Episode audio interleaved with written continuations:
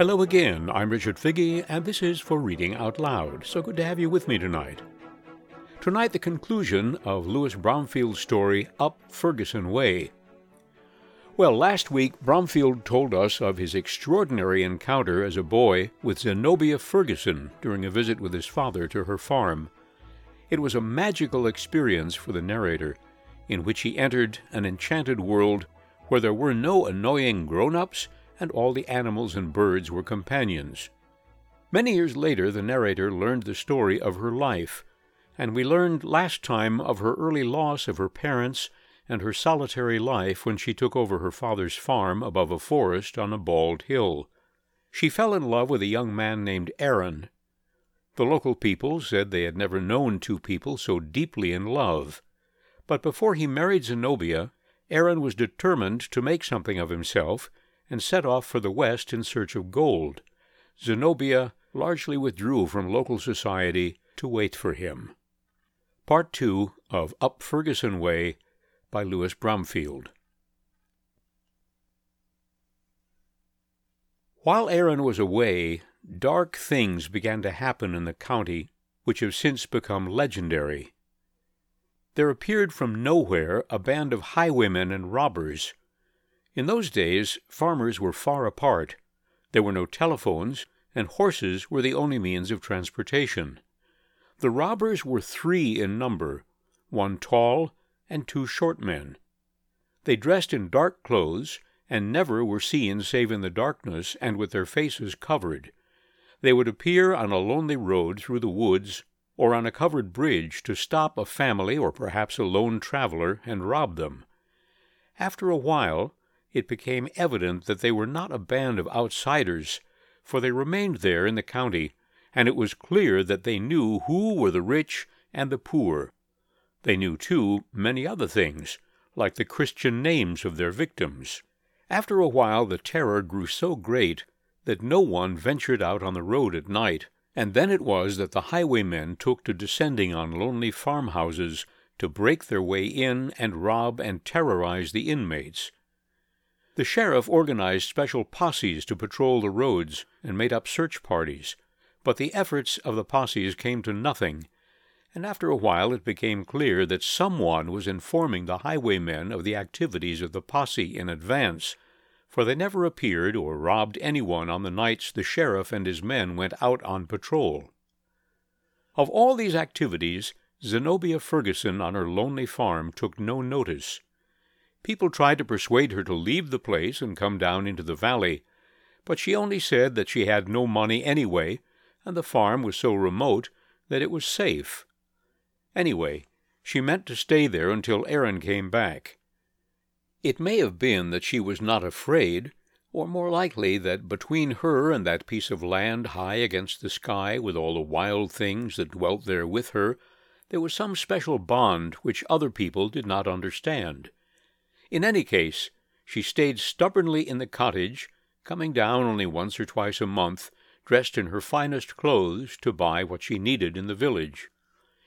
What she did not know, or ignored, was the legend that she was rich, that she had money hidden away which her father had left her.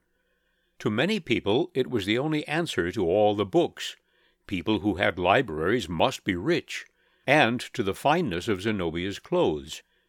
They didn't understand her liking for jewelry and ribbons, nor the fact that in a calico frock she appeared better dressed and more stylish than the banker's wife in her furs and broadcloths. Simple people said, Zenobia Ferguson has a pot of gold hidden away somewhere. And so one night, when the sheriff and his posse were not out on the roads, the highwaymen came up the tunnel through the forest up to the high farm. It was still bright night, like the nights Zenobia and Aaron had ridden up the same primitive path. Neither Zenobia nor her father had ever had a lock on the doors of the cottage, and when the highwaymen entered, they found Zenobia asleep. They woke her, and standing about her with handkerchiefs over their faces, told her they wanted the gold she had hidden away. Zenobia, truthfully perhaps, told them she had no money, they found her cheap jewelry, mostly cameos and garnets and a few amethysts set in silver, But that didn't satisfy them, and presently they bound her and burned matches against the soles of her feet to force her to tell them where her money was hidden. It did no good. She did not cry out, and afterward in court she said there was only a few dollars in the house. She would have told them where it was, she said, but she hated cruelty and was determined not to give them even the satisfaction of those few dollars. She did not scream. She would not speak to the robbers at all, and when the daylight came they went away, baffled. A week passed before Zenobia's scorched feet were healed enough for her to hobble down into the valley to tell of the highwayman's visit. The old men said that she always walked differently after that terrifying night. They said that was one reason why, even to the day of her death, she carried herself very straight, with a peculiar air of fierce pride. Even after the robbery, she would not leave the Ferguson place. She did have locks put on the door, and she bought herself a pistol and a shotgun and a dog. Later at the trial, she said, I didn't buy the guns to protect myself, but my place. I didn't want strange people wandering about all over it. It was my place, and I loved it, and all the animals on it. I wasn't harming anyone, and no one had any right to come up there raising hell. It was a crude expression, perhaps because she hadn't the words to explain more clearly what she meant, but more likely because she did not believe people would understand how she felt even if she explained. It was the first time people began to understand about Zenobia that she was different and a little tetched, that it was different up Ferguson Way in that world against the sky. Among the Pennsylvania Dutch settlers, people began to whisper that Zenobia Ferguson was a hex. In the meantime, out in the West, Aaron had, he wrote, found a pardner and was prospecting. Each week now she came down from the hill to get his letter at the post office. It wouldn't be long now, he wrote, until he'd come back to fetch her. She kept all these letters. Mrs. Barry, Ed Barry's daughter in law, found them when they went up to bury Zenobia more than three quarters of a century later. I have them now, along with Zenobia's journal. They are extraordinary letters, not too well spelled, not always grammatical, but filled with passion and tenderness and a strange, direct poetry and mysticism. In the robust, good looking young Aaron, there must have been a streak of that fey quality which Zenobia had all her life. In one letter he wrote, It's fun out here. You can go all day and never see a house or a man. It ain't crowded like it's getting to be back in the valley. Out here, you and I can have the world to ourselves, with nothing around us but the trees and the wild flowers, the birds and the beasts. I'm coming back soon. I will write you when I am coming. I want you to be there waiting for me when I come up out of the woods. I want it to be evening with the sun going down behind the hill, and we'll walk up and up to the top of the hill, overlooking the three counties, and then. Sometimes he quoted passages from the Bible, but they were always the wild, pagan, passionate parts. I remember that among them he quoted often enough the Song of Songs, as if he felt his own ardor and words were not enough. He wrote, How beautiful are thy feet with shoes, O prince's daughter! The joints of thy thighs are like jewels, the work of the hands of a cunning workman. Thy navel is like a round goblet which wanteth not liquor. Thy belly is like an heap of wheat set about with lilies. Thy two breasts are like two young roes that are twins. Thy neck is as a tower of ivory, thine eyes like the fish ponds of Heshbon by the gate of Bath-rabbim. Thy nose is as the tower of Lebanon which looketh down toward Damascus.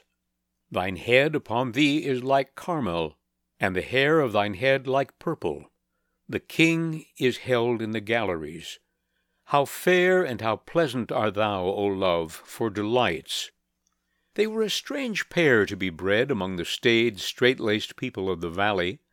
Out of the ashes of Aaron's old faded letters, there still arises, after nearly a hundred years, a kind of wild and glorious passion I think that all along until the end Zenobia knew proudly that God had somehow set her aside, that there was a richness in the strange, lonely life which the other women in the county never knew. At last Aaron wrote that he and his partner had found a good thing and that he would be coming home soon. In the cottage, Zenobia began to pack up the books of her father's library, not without sadness, for only Aaron and his love could ever have made her leave the Ferguson place. In the county, the three highwaymen were still at large. Their depredations had spread now into adjoining counties. They worked on horseback and struck now here, now there, at places far apart. The people of three or four counties began to talk of calling out the militia to guard the bridges and the lonely stretches of road. And then one night, a little after midnight, Zenobia was wakened by the barking of her dog, and in the darkness she heard the sound of footsteps going about the house from one door to another.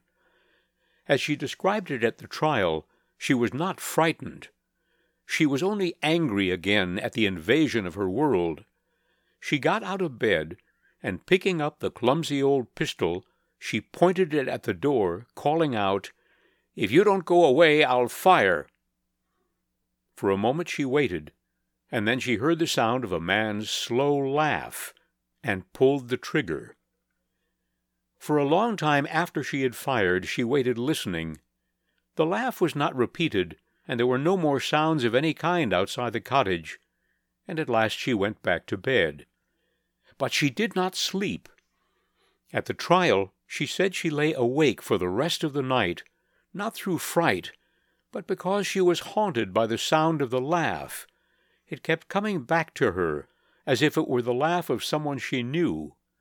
She kept hearing the laugh, interrupted by the sound of the pistol's explosion, checked before she could really recognize it.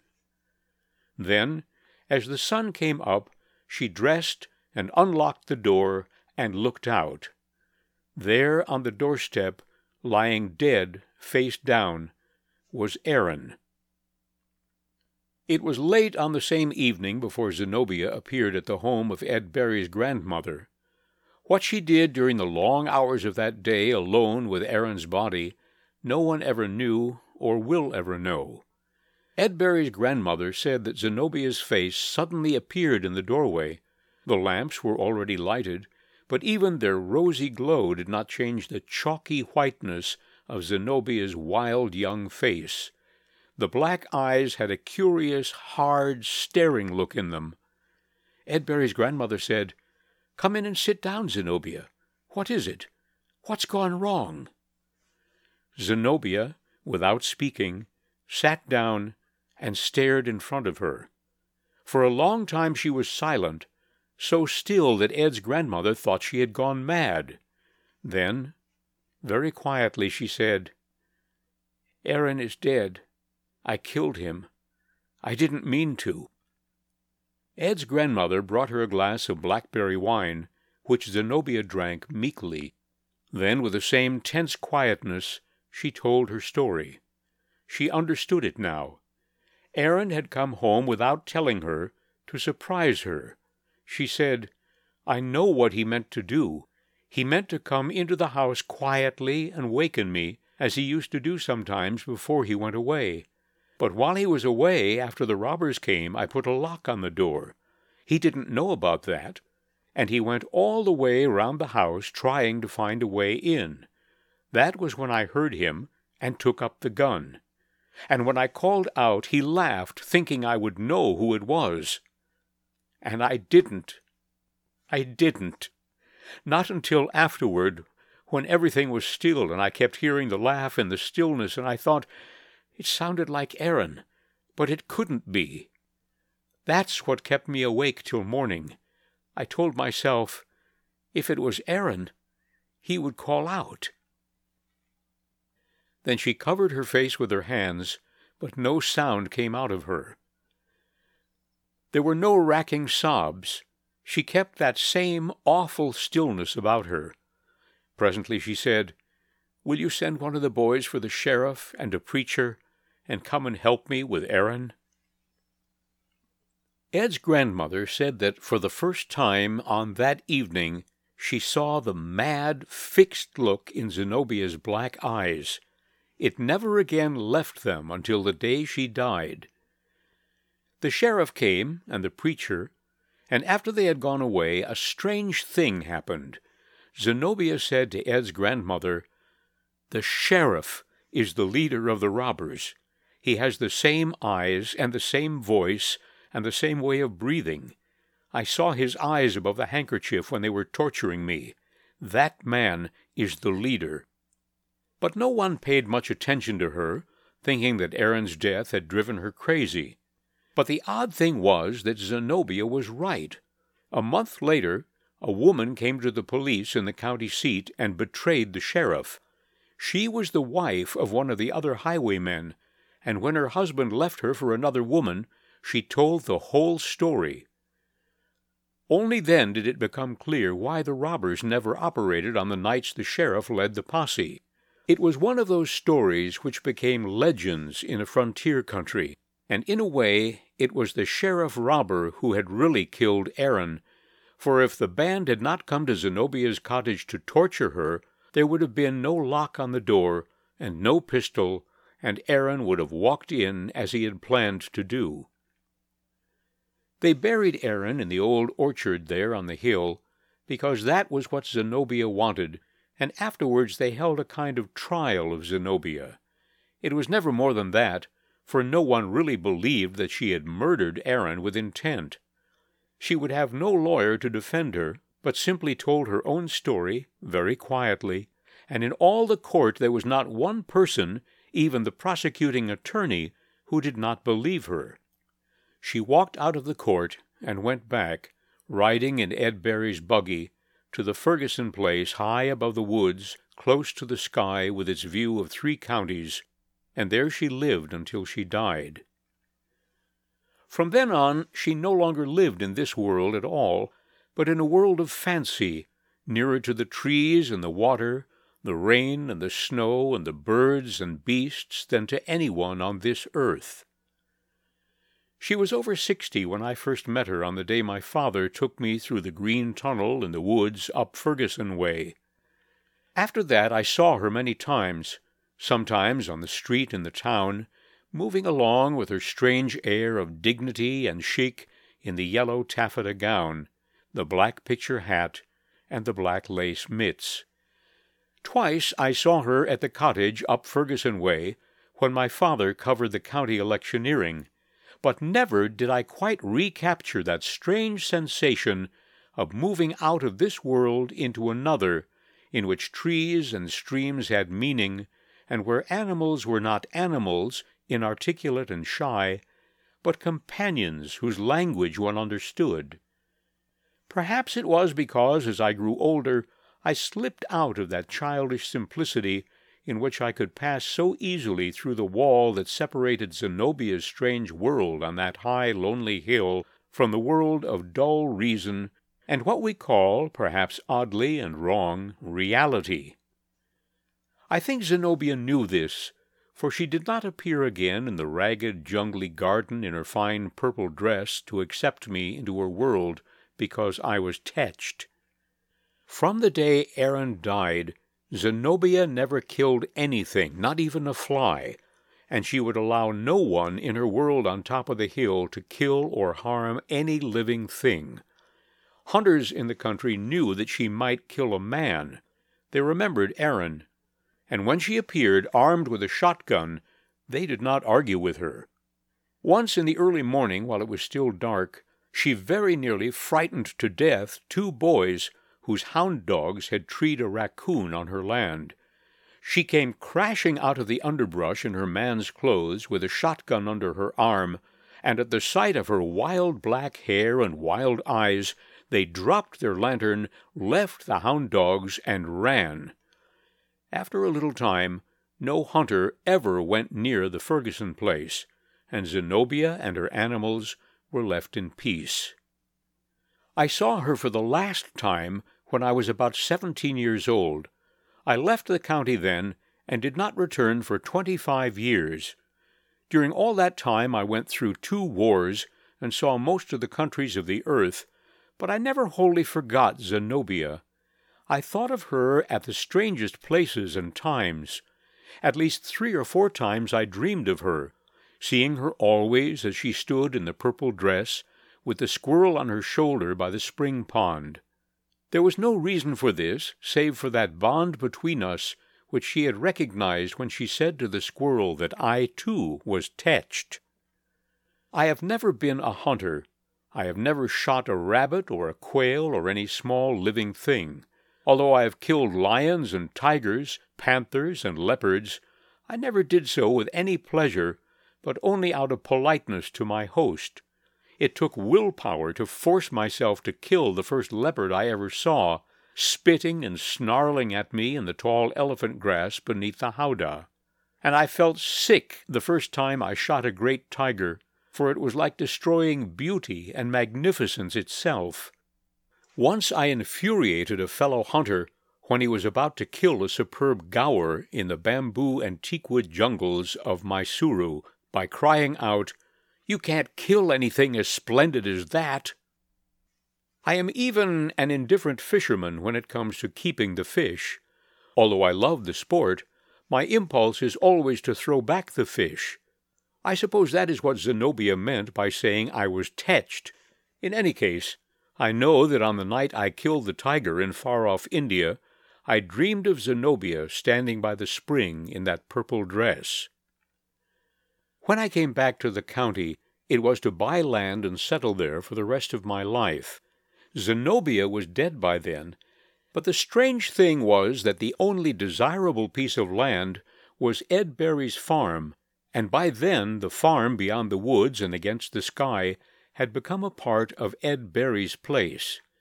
It had to be sold together, and so I came into possession of the Ferguson place and many strange things which went with it. The place, Ed Berry's widow said, hadn't changed much except that Zenobia's cottage had burned down. It wasn't much of a loss, and it wasn't fit for anything by the time Zenobia died.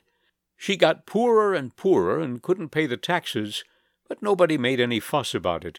The auditor, it didn't matter whether he was a Democrat or a Republican, just let it ride along.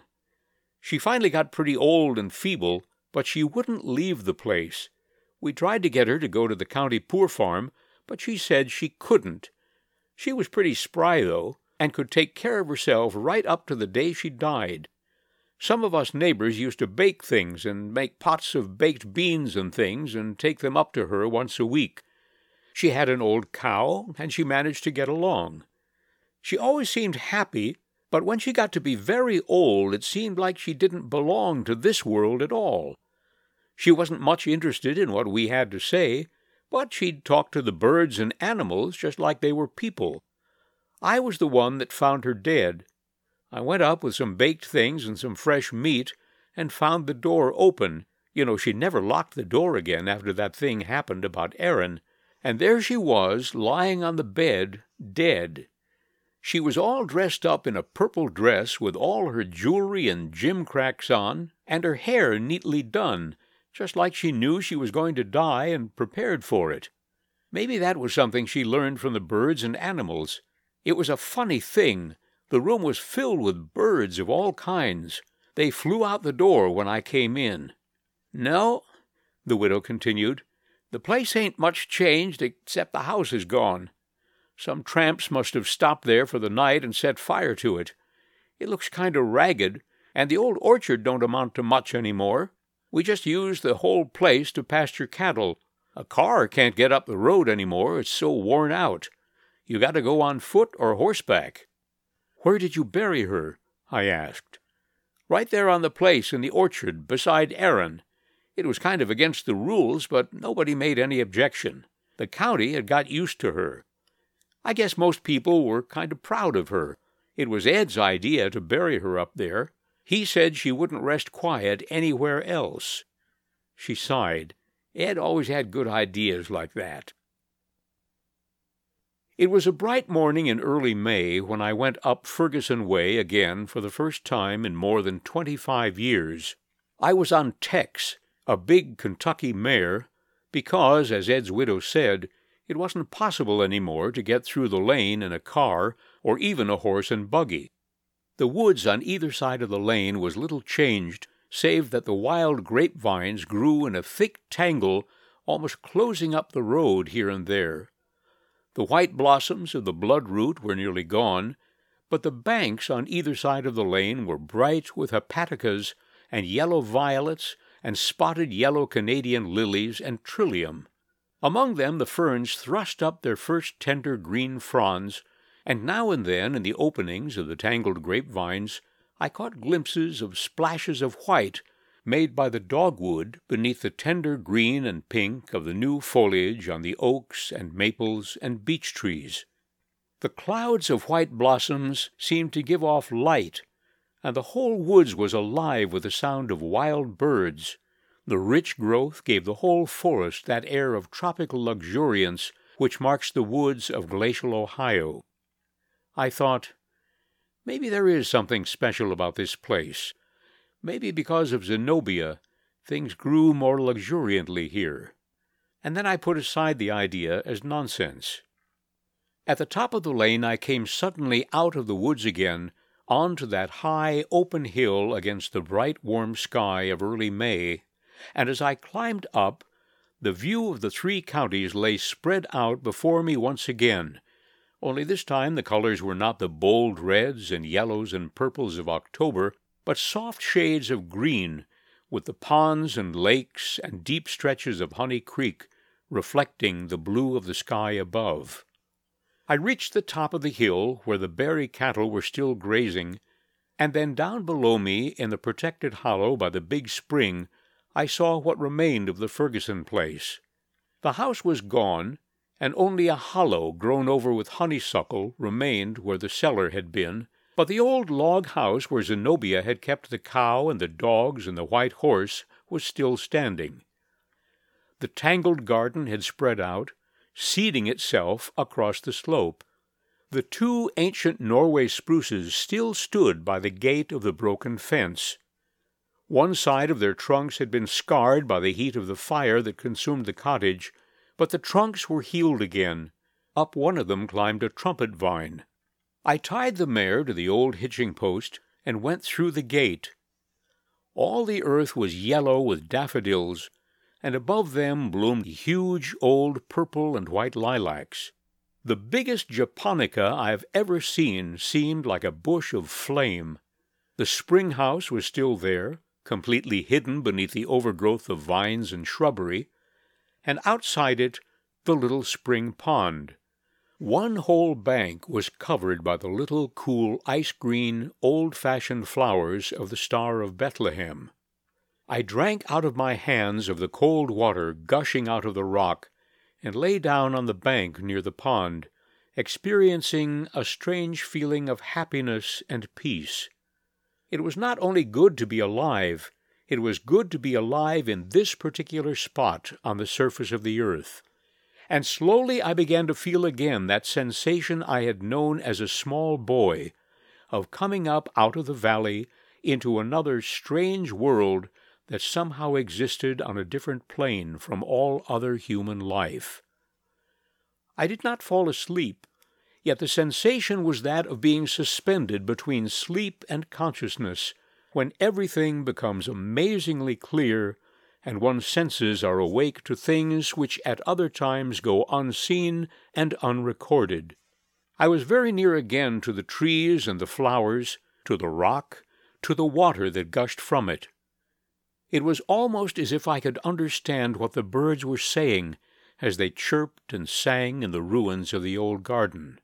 Then suddenly I felt that I was being watched by someone or something, exactly as I had felt on that October day as a small boy, when Zenobia appeared suddenly among the bushes beside the spring house in the purple dress. I turned and found myself saying, Zenobia. It was the strangest sensation I have ever experienced of reaching into another world, of being almost at the brink of understanding. At the same moment I heard Tex, the mare, neighing exactly as a horse calls to another horse. She did it twice, and then three times. I thought, having somehow lost myself in time and space, she has seen Zenobia's old white horse. And then, expecting fully to see Zenobia in the purple dress, I turned a little further. But in the spot where she had stood with the squirrel on her shoulder, saying, He's tetched like us, there was only a red fox sitting perfectly quietly, his big bushy tail curled about his feet. For a moment we both stayed there, very still, watching one another. Then, after a little time, he yawned, stood up, and with a final look over his shoulder at me, he trotted off through the daffodils under the shrubbery. The mare called again twice, and then everything was still but for the noisy chirping of the birds. I don't know how long I stayed there, perfectly happy, and still as if I had become a part of infinity. But when I wakened, the sun was already down behind the top of the hill. I had no consciousness of having dreamed, yet I was aware that something had happened to me, some experience which I could not quite recapture, some experience that was rich and satisfying. I thought, I must get home for supper, and after a final drink at the spring, I turned past the hole that had once been the cellar and came upon the great flat rock which had been Zenobia's doorstep. It was charred and chipped by the fire that had destroyed the cottage, but that made no difference to me. I saw the cottage again as it had been, with the little porch covered with trumpet vine, and suddenly I thought, here is where she must have found Aaron, lying face down dead as the sun came up. And for the first time I knew the full horror and tragedy of what had happened here. Until then, it had only been part of a story. Now, suddenly, I knew it, almost as if I had been Zenobia, opening the door to look out into the garden. Tex had broken loose when I slept, and was up near the top of the hill feeding on the fresh new bluegrass. I caught her without difficulty, and we set off down the ruined lane through the woods back again into the world. As we entered the green tunnel, she neighed twice again and turned her head to look behind us. I too turned, believing that I would see Zenobia's old white horse trotting up to follow us, but there was nothing there in the green hued twilight. I went away to the east, and two months passed before I again went up Ferguson way. This time I went on foot, accompanied by Rex, Prince, and Regina. They are big boxer dogs, and when I'm at home, they go everywhere I go and sleep at night in the same room with me. They do not go away from the house unless I go with them. They are as much my friends and companions as any living person, and so it never occurred to me that I should never take them up Ferguson Way because that was a wild world in which they did not belong. It was midsummer, and the woods were full of damp heat, of ferns, of lush growth and dancing deer flies. The climb up the long, ruined lane left me breathless and dripping, but at the top, where one came out into Zenobia's high world, there was a breeze and the air was fresh, although the whole panorama of the three counties lay blurred and dancing in a haze of midsummer heat. Again, I had that same sensation of entering another world. We followed the lane over the crest of the hill, and as it descended the other side, I saw ahead of me on the edge of the winding lane a woodchuck, descendant, no doubt, of the pair I had seen years before at the same spot while Zenobia was still alive. He sat up very straight, watching me and the dogs.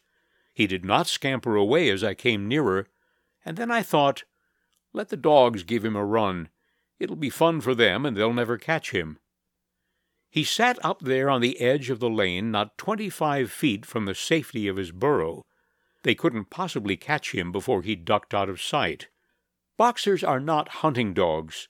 They are essentially watchdogs. Their noses are not good, and their eyesight is scarcely better. They hear everything, even at a great distance, but they did not hear the woodchuck.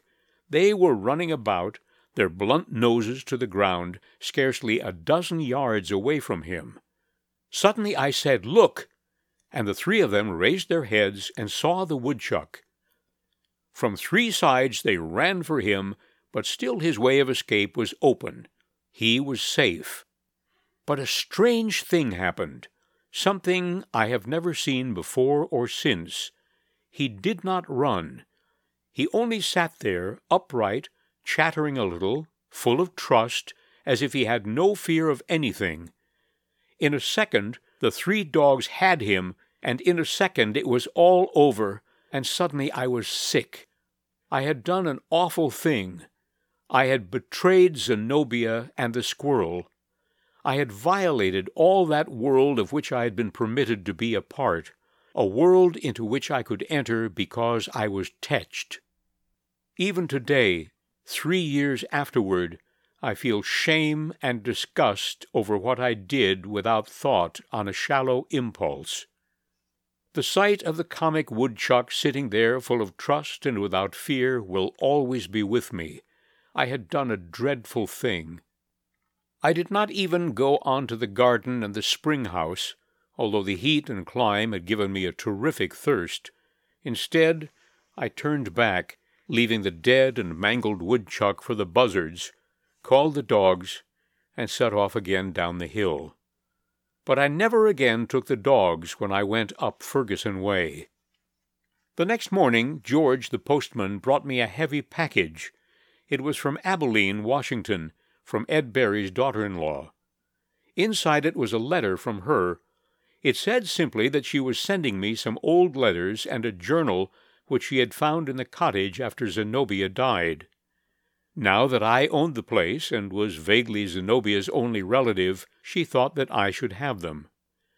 The letters were Aaron's love letters, written while he was in the West, the ink on them long since yellow and faded on the rotting paper. As I have told you, they were passionate letters, pagan and wild. Strange letters to have been written by a young fellow born and raised in the straight laced atmosphere of the valley.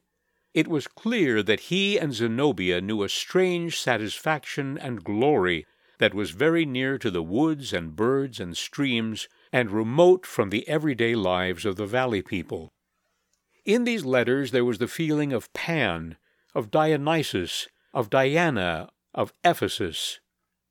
Of the journal, Ed Berry's daughter in law wrote, I can't make out what is in it.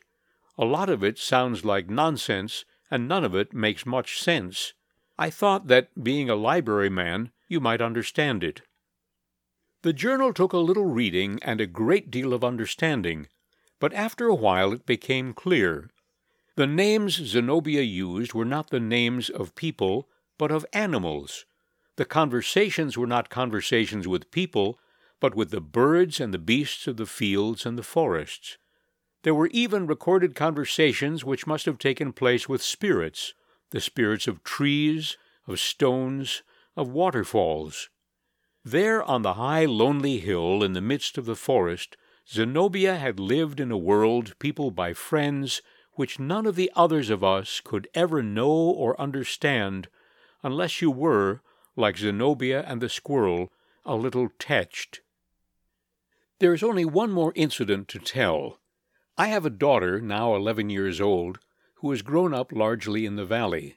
She is tall and, like Zenobia, very straight.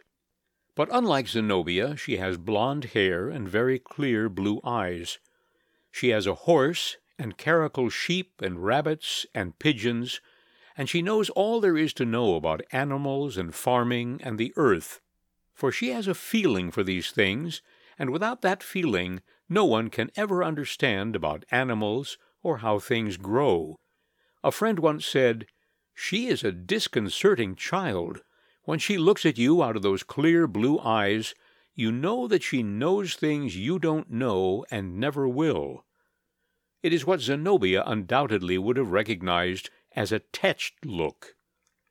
She has a friend called Mary, unlike her as possible. Mary is small and plump and merry and gossipy, but they understand each other and a lot of things some of us older people do not understand. When they were eight, they took to going off for the day, sometimes taking sandwiches with them. Where they went was a secret. Sometimes they begged sandwiches from the kitchen and stayed away all day. There were many places to go the woods, the creek, the wild tangled swamp called in the family the jungle. There were caves and waterfalls. Neither of them had any fear of wild things, even of snakes. One evening they did not return until after dark. I went out to find them, and after searching for an hour, returned home to find that they were already in the kitchen having a late supper. I said, Where were you? Sally wouldn't say anything, but her friend Mary said, We stayed to see the raccoons come out. They don't come out until after dark. Did you see them? I saw Sally give Mary a black, fierce look to enforce silence, but Mary was already talking. Yes, we saw a mother raccoon and a whole family. They came to the spring, and the mother raccoon washed everything she gave the babies to eat before she gave it to them. If it was dark, how did you see them? We saw them all right, said Sally stubbornly. Were you scared coming home after dark? I asked. And with scorn, Sally asked, What is there to be scared of? A little later, when I was alone with my daughter, I said firmly, I must know where you go. You must say where you are going. It's a big place, and I must know where I should go to look for you. We didn't go any place. That's a silly answer. I must know, or I'll have to forbid you to go out alone. The clear blue eyes were filled suddenly with anger and resentment. We can't do anything around here without everybody butting in. Why can't you tell me where you go? Because it's a secret. Why is it a secret? Because it is because if you knew, you'd spoil it for us. I knew it was no use going any further. There was behind the blue eyes a determination which was more than a childish whim. I don't know why it never occurred to me what lay behind it. I should have known. After that, Sally was forbidden to go off for the day unless I knew where she was going. For three days she stayed around the house, miserable, sullen, and resentful, and on the fourth day she came to me and said, I'll tell you where I go if you promise not to tell anybody else. I can keep a secret, I promise. Where do you go? She looked away from me and was silent for a moment. Then she said, Up Ferguson way. I didn't answer for a moment because the phrase seemed so startling. I hadn't heard it since I was a boy. She could never have heard it for by now all the old people who had ever talked about up Ferguson Way were dead. All, I thought, all, I thought, but Zenobia. She went on living. I said, Why do you call it that? Where did you hear it called that? I never heard anybody call it that. We just made it up. It was a secret. She looked at me strangely for a long time. Then she said, Do you call it that too? Yes, that's what they used to call it when I was a child. Then she dismissed me. Can I go now? Mary and I haven't been there for a long time. I wanted to ask her what she found there and why the place so fascinated her, but I knew I wouldn't get any answer. I had never told anyone what I had found there. Why should she? She didn't think, as I had always thought, that to talk about it, to tell anyone, would spoil everything. I had so nearly spoiled it the time I thoughtlessly took the dogs with me. I did not ask her. I only said, Yes, I like it up there too. She glanced at me quickly out of the clear blue eyes, and as our glances met, I knew that she too was touched like Zenobia and Aaron, the squirrel, and me. And I knew that she suddenly understood about me she said, I'm glad you put up those no hunting signs. And in the blue eyes there was a sudden glint, such as I had once seen in Zenobia's eyes, and I knew that she, like Zenobia, would run any hunter off the Ferguson place with a shotgun. I knew, too, that Zenobia wasn't really dead at all, that she was still there, and Aaron with her perhaps now, in the trees and in the spring in the animals and in the waterfall, of the earth itself far more than she would ever be in the grave and the orchard where she lay beside Aaron. She was still alive in my consciousness and in the eyes of my daughter with that kind of immortality which she understood perhaps better than any of us. For me, she is always there on that high hill against the sky when the rain falls there or the wind blows, or the evenings are breathless and still high up above the three counties. It is the kind of immortality I should like to know, to find my place forever in God's scheme of life and sky and sea and earth. Sometimes I hear again Zenobia's voice saying to the squirrel, He knows what we know. He may forget it some day, but in the end it will come back to him. It may be that we have to lose that knowledge and understanding which children have, and then perhaps it comes back to us through living experience and wisdom. Maybe that is what Zenobia meant.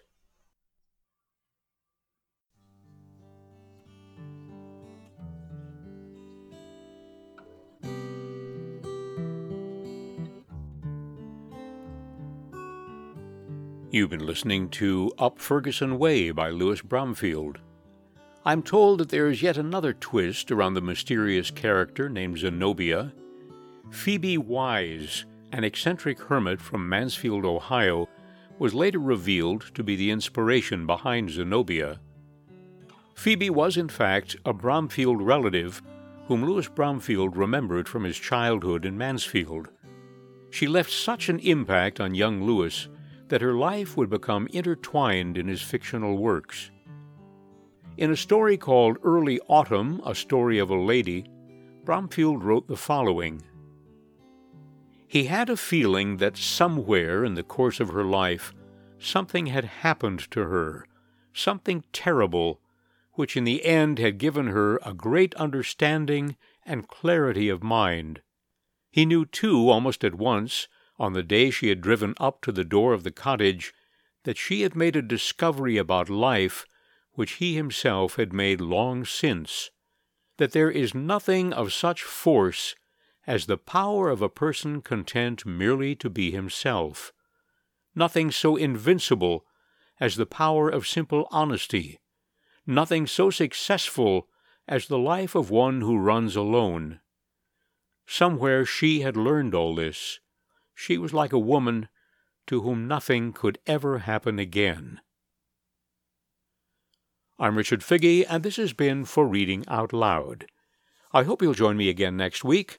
In the meantime, be well, be happy, stay safe. All the best.